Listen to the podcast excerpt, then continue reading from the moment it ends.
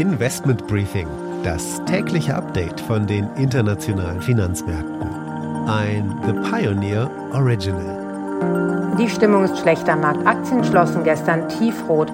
Die Schweizerische Notenbank hat überraschend die Zinsen erhöht, bleibt allerdings trotzdem noch im negativen Territorium. Aber das war das erste Mal seit 15 Jahren, dass die Notenbank an der Zinsschraube gedreht hat.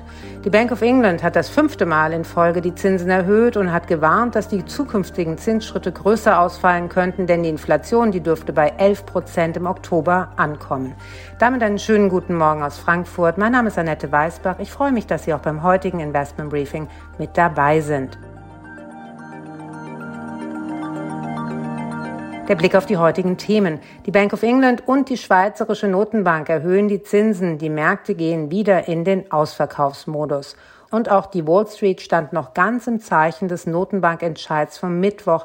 Dazu unsere Börsenreporterin Anne Schwedt. An der Wall Street ist die Angst vor einer Rezession wieder zurückgekehrt. Alle drei großen Indizes schlossen mit einem dicken Minus.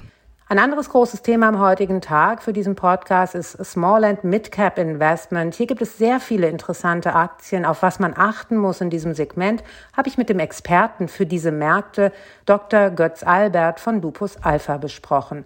Die Aktie des Tages ist dann Ferrari. Der Luxusautobauer hatte seinen Investorentag und die Message ist, es soll mehr Elektrofahrzeuge geben. Das sind die Themen heute. Die komplette Ausgabe hören Sie als Teil unserer Pionierfamilie. Damit unterstützen Sie unabhängigen, werbefreien Journalismus. Alle Informationen dazu finden Sie auf unserer Webseite thepioneer.de. Ich hoffe natürlich, wir hören uns schon bald in aller Ausführlichkeit wieder.